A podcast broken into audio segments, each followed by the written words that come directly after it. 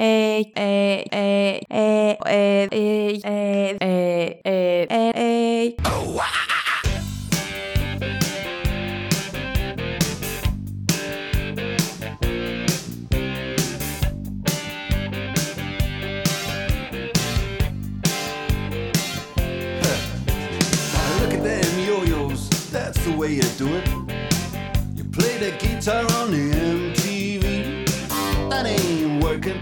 Γεια σας, είμαι ο Γιάννης Σάβας και ακούτε ένα επεισόδιο του podcast της Μονάδας Αναισθησιολογίας και Εντατικής Θεραπείας του Τμήματος Κτηνιατρικής του Απιθύτα. Σήμερα έχουμε μαζί μας τη Βυργινία Παπαγεωργίου, η οποία είναι υποψήφια διδάκτορας στη Μονάδα Αναισθησιολογίας και Εντατικής Θεραπείας και θα μιλήσουμε για ένα ενδιαφέρον paper, μια δημοσίευση, την οποία συζητήσαμε πρόσφατα σε ένα journal club της μονάδας με τίτλο The incidence of acute hemolysis in cats receiving canine packed red blood cells ή αλλιώς ξένο μετάγγιση. Το δημοσίευμα μπορείτε να το βρείτε στο website της Μονάδας Αναισθησιολογίας και Εντατικής Θεραπείας. Γεια σου Βυργινία. Χαίρετε και από μένα. Ευχαριστώ πάρα πολύ για την πρόσκληση και για την ευκαιρία να μιλήσουμε για ένα τόσο ενδιαφέρον και πλέον hot topic θέμα όπως είναι η ξενομετάγγιση στις γάτες. Βυργινία, πες μας λίγα πράγματα για το τι είναι η ξένομετάγγιση, γιατί είναι ένας περίεργος όρος. Ξεκαθάρισέ μας μερικά πράγματα από άποψη ορολογίας. Λοιπόν, ε, ξένομετάγγιση είναι ουσιαστικά η χορήγηση αίματος από ένα είδους ζώων σε ένα άλλο. Είτε αυτό το είδος αφορά σκύλους, γάτες, ανθρώπους, πρόβατα, γελάδες. Ακούγεται λίγο περίεργο στην αρχή, αλλά η πρώτη ξενομετάγγιση έγινε πολύ παλιά. Έγινε το 1667, όπου συγκεκριμένα ένα αγόρι πήρε αίμα από ένα αρνί. Πλέον βέβαια στην ιατρική είναι παλιές εποχές, έχουν φτιαχτεί σύγχρονες τράπεζες αίματος, οπότε δεν υπάρχει ανάγκη για ξενομεταγγίσεις. Ωστόσο το πρόβλημα παραμένει στα ζώα συντροφιάς, όπου το μη διαθέσιμο αίμα είναι ένα κύριο πρόβλημα που αντιμετωπίζουμε κυρίως στις γάτες. Το πρόβλημα αυτό στις γάτες είναι επειδή υπάρχει ένας εύλογος φόβος των ιδιοκτητών, καθώς ο όγκος αίματος που λαμβάνεται από το γάτο δότη είναι αρκετά μεγάλο συγκριτικά με το μέγεθός του. Επιπλέον υπάρχουν διάφορα λιμώδη νοσήματα τα οποία περιορίζουν τον αριθμό των γατών δοτών, όπως η ανοσανεπάρκεια της γάτας και η λιμώδης λευχαιμία και φυσικά ότι η μετάγγιση στις γάτες δεν είναι ποτέ τυφλή. Όπως για παράδειγμα μπορούμε να κάνουμε τυφλά μία μετάγγιση, την πρώτη μετάγγιση στους σκύλους. Εδώ το κύριο πρόβλημα είναι στις γάτες που έχουν ομάδα αίματος Β και αυτό λόγω της σπανιότητας αυτών ε, των γατών. Πιθανή λύση σε όλα αυτά να μας δώσει η ξένο μετάγγιση, όπου προς το παρόν, με τις έρευνες που έχουμε στα χέρια μας, δεν χρειάζεται να ελεγχθεί η ομάδα αίματος των ζώων που θα χρησιμοποιηθούν, τόσο των γατών όσο και των σκύλων. Επιπλέον, ο όγκος αίματος που απαιτείται για μια μετάγγιση γάτας, δηλαδή περίπου 60 ml, είναι σχεδόν αμεληταίος για ένα μεγαλόσωμο σκύλο, αλλά όχι για μια γάτα, ακόμα κι αν αυτή είναι μεγαλόσωμη. Τα λέω λίγο μάλλον ιδανικά για τις ξενομεταγγίσεις, ε, δεν είναι έτσι, δεν είναι χωρίς κινδύνους και έναν από αυτούς τους κινδύνους έρχεται να μας σχολιάσει το άρθρο αυτό ε, και πιο συγκεκριμένα μας αναλύει τις οξύες αιμολυτικές αντιδράσεις που μπορεί να έχουμε στο πρώτο 24ωρο μετά από μια ξενομετάγγιση.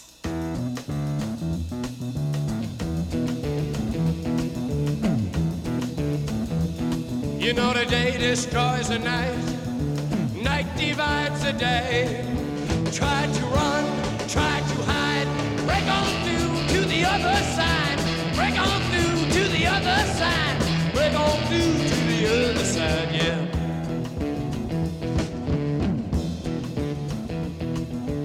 Chased our pleasures here, dug our treasures there. But can you still recall the time we cried? Break on through to the other side. Break on through to the other side.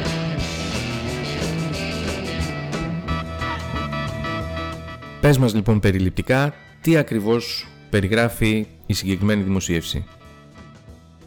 Είναι μια αναδρομική μελέτη που μελέτησε τα περιστατικά ξενομετάγγιση σε γάτες από το 2018 μέχρι το 2020.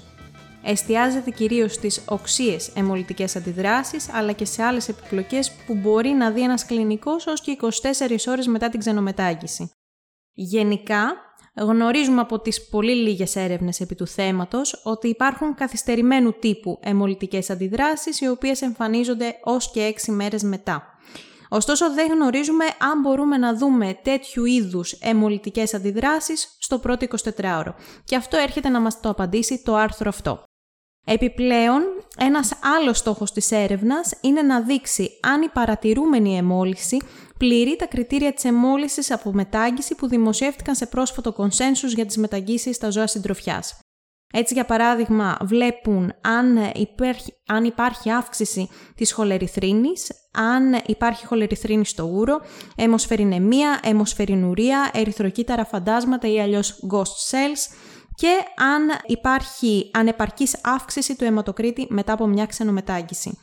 Ωστόσο εδώ έρχεται η πρώτη μου παρατήρηση για αυτό το άρθρο, είναι ότι όπως αναφέρουν και οι ίδιοι συγγραφείς μετά, ε, στη συνέχεια του άρθρου, δεν υπάρχει κάποια στανταρισμένη φόρμουλα που να προβλέπει την αύξηση του αιματοκρίτη στις ξένομεταγγίσεις. Υπάρχει αντίστοιχη φόρμουλα, την οποία τη χρησιμοποιούμε στις άλλο μεταγγίσεις, όπου δηλαδή παίρνουμε αίμα από ένα είδους ζώο και το δίνουμε σε ένα άλλο ζώο του ίδιου είδους όμως, ωστόσο δεν υπάρχει κάτι τέτοιο στις ξένομεταγγίσεις. Πράγμα το οποίο για μένα είναι αρκετά μεγάλος περιορισμός της έρευνας. Πάμε λοιπόν στα αποτελέσματα του paper αυτού, όπου έχουμε 53 ξενομεταγγίσεις. Εδώ μικρό σχόλιο είναι αρκετά μεγάλος αριθμός ξενομεταγγίσεων που γίνεται ακόμα και στην Αγγλία, έτσι. Δηλαδή υπάρχει και εκεί πρόβλημα ανέβρεσης αίματος. Οι συγγραφείς λοιπόν μας λένε για τα αίτια απώλειας αίματος στις γάτες που μελέτησαν, όπως επίσης μας αναφέρουν τις ομάδες αίματος τόσο των γατών όσο και των σκύλων, που χρησιμοποιήθηκαν ε, σε αυτή την αναδρομική μελέτη. Ωστόσο, εδώ έρχεται η δεύτερη παρατήρησή μου. Δεν γίνεται κάποιος περαιτέρω σχολιασμός σχετικά με τα περιστατικά εμόλυσης και τις ομάδες αίματος, τόσο των σκύλων όσο και των γατών. Προσωπικά θα ήθελα κάποιες περισσότερες πληροφορίες ως προς αυτό το θέμα. Και τι εννοώ θα μπορούσαν οι γάτες οι οποίες έχουν ομάδα αίματος Β να κάνουν πιο εύκολα οξύ εμόλυση σε σχέση με αυτές που έχουν ομάδα αίματος Α; Ή αν χρησιμοποιήσουμε αίμα σκύλου που είναι DA1 αρνητικό, θα μπορούσαμε να έχουμε λιγότερες πιθανότητες να έχουμε οξυαιμολυτική αντίδραση σε σύγκριση με σκύλους που έχουν DA1 θετικό αίμα; Όλα αυτά θα ήθελα να μας τα αναφέρει ή λίγο να μας τα συζητήσει στη συνέχεια του άρθρου. Ωστόσο, μας λέει τα κύρια αποτελέσματα της έρευνάς τους, όπου ένα 25% των ζώων έκανε οξία εμόλυση, ένα 19% εμφάνισε πυρετό, ενώ δύο από τα 53 ζώα είχαν υπερφόρτωση του καρδιαγγειακού. Και πιο αναλυτικά, σχετικά με τον αιματοκρίτη, φάνηκε ότι δεν υπήρχε στατιστικά σημαντική διαφορά μεταξύ των γατών που εμφάνισαν οξία εμόλυση σε σύγκριση με αυτές τις γάτες που δεν εμφάνισαν, σε αντίθεση φυσικά με την ολική χολεριθρίνη, που οι γάτες που εμφάνισαν οξία εμόλυση είχαν παραπάνω χολεριθρίνη από αυτές που δεν εμφάνισαν. Επιπλέον ο όγκος αίματος δεν φάνηκε να επηρεάζει την πιθανότητα οξίας εμόλυσης στις γάτες. Αυτό που επίσης κεντρίζει λίγο το ενδιαφέρον είναι ότι οι γάτες οι οποίες είχαν πάρει προηγουμένως άλλο μετάγγιση, δηλαδή είχαν πάρει αίμα από άλλη γάτα και στη συνέχεια έγινε ξένο μετάγγιση, είχαν περισσότερες πιθανότητες να εμφανίσουν οξία εμόλυση. Και στο τέλος, αυτό που για μένα είναι αρκετά μεγάλο μειονέκτημα της έρευνας είναι ότι μας αναφέρουν οι συγγραφείς ότι περίπου το 18% χρειάστηκε ξανά να γίνει δεύτερη μετάγγιση μετά την ξενομετάγγιση, ωστόσο δεν μας αναφέρουν τα αίτια αυτής της ανάγκης. Έτσι λοιπόν θα μπορούσε να υπάρχει ένα συνεχιζόμενο πρόβλημα στο ζώο, για παράδειγμα μια συνεχιζόμενη αιμορραγία που να μας κάνει να χρειαστούμε δεύτερη μετάγγιση. Μήπως φταίει η οξία ή η καθυστερημένου τύπου εμόλυση που μπορεί να εμφανιστεί μετά από αυτή την πρακτική; Θα μπορούσε να φταίει ότι δεν δόθηκε επαρκής όγκος αίματος με βάση μια στανταρισμένη φόρμουλα η οποία δεν έχει αναπτυχθεί και άρα δεν αυξήθηκε επαρκώς ο αιματοκρίτης των γατών και χρειάστηκε να γίνει ξανά μια μετάγγιση. Όλα αυτά θα ήθελα να μου το αναλύσουν.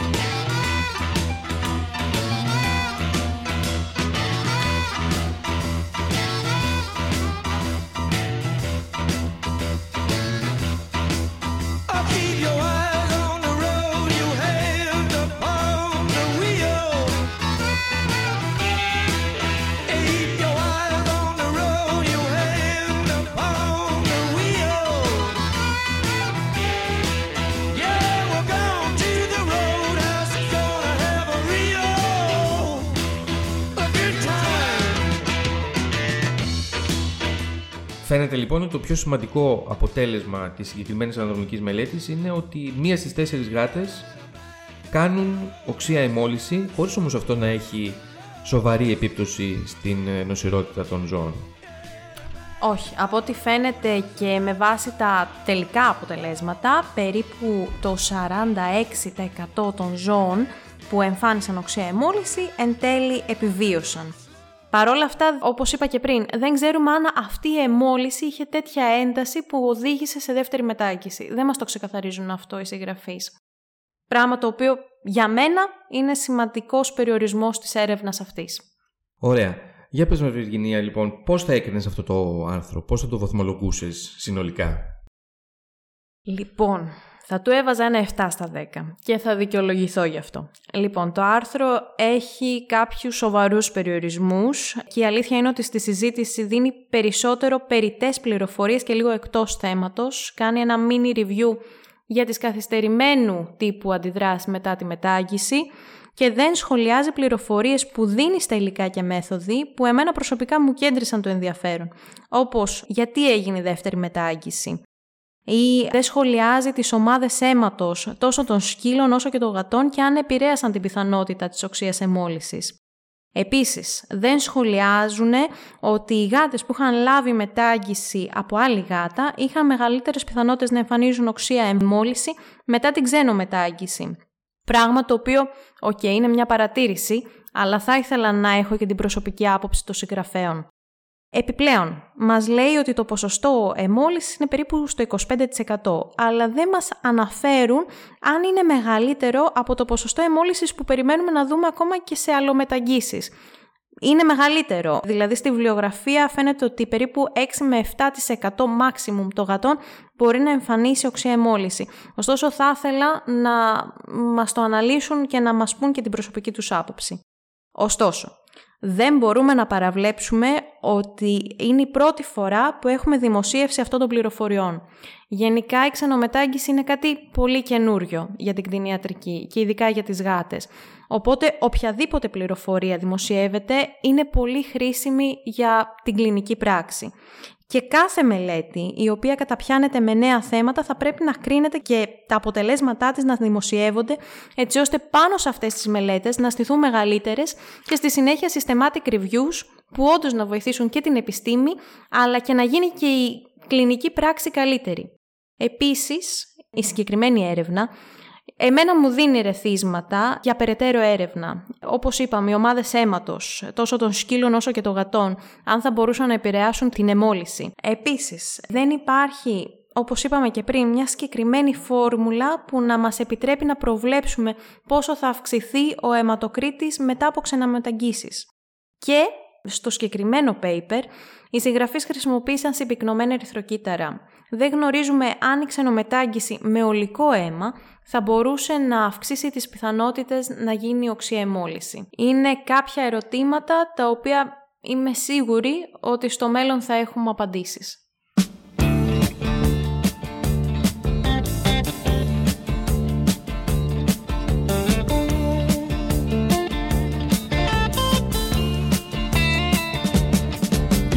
Shiver in the dark, it's raining in the park, but meantime. Sound of the river, you stop and you hold everything. A band is blowing Dixie, double fall time.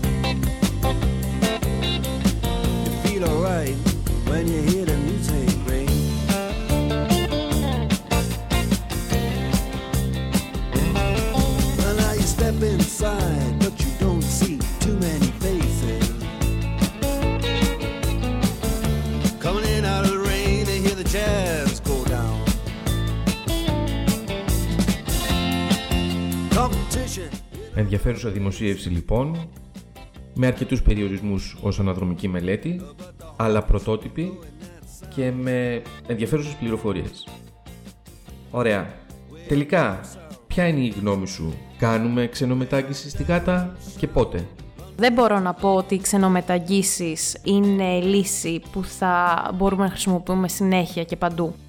Δυστυχώς οι μελέτες που έχουμε στα χέρια μας είναι ελάχιστες και δεν γνωρίζουμε σε βάθος όλες τις πιθανές επιπλοκές που μπορεί να προκύψουν μετά από ξενομεταγγίσεις.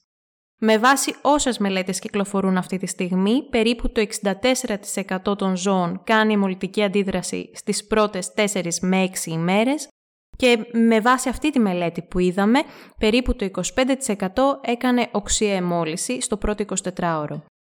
Η ένταση ωστόσο της αιμόλυσης και αν από αυτήν θα προκύψει ανάγκη για δεύτερη μετάγγιση είναι δεδομένα άγνωστα μέχρι στιγμής.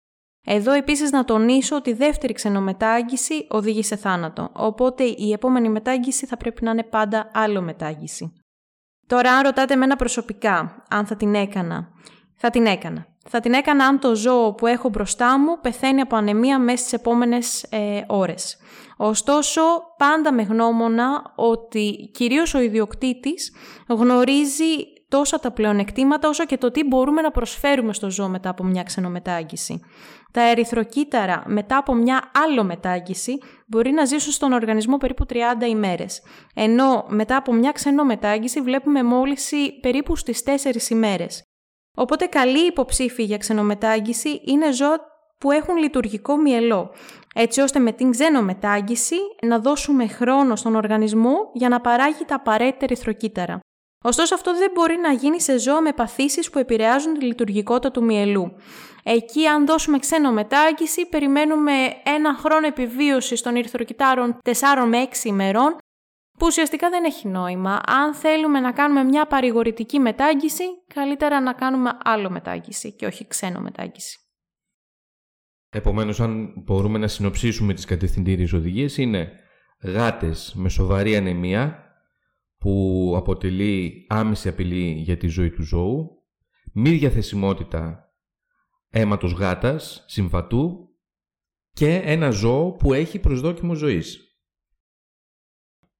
Ευχαριστούμε πολύ λοιπόν την Βιργενία Παπαγεωργίου για την ενημέρωση σχετικά με αυτή τη δημοσίευση.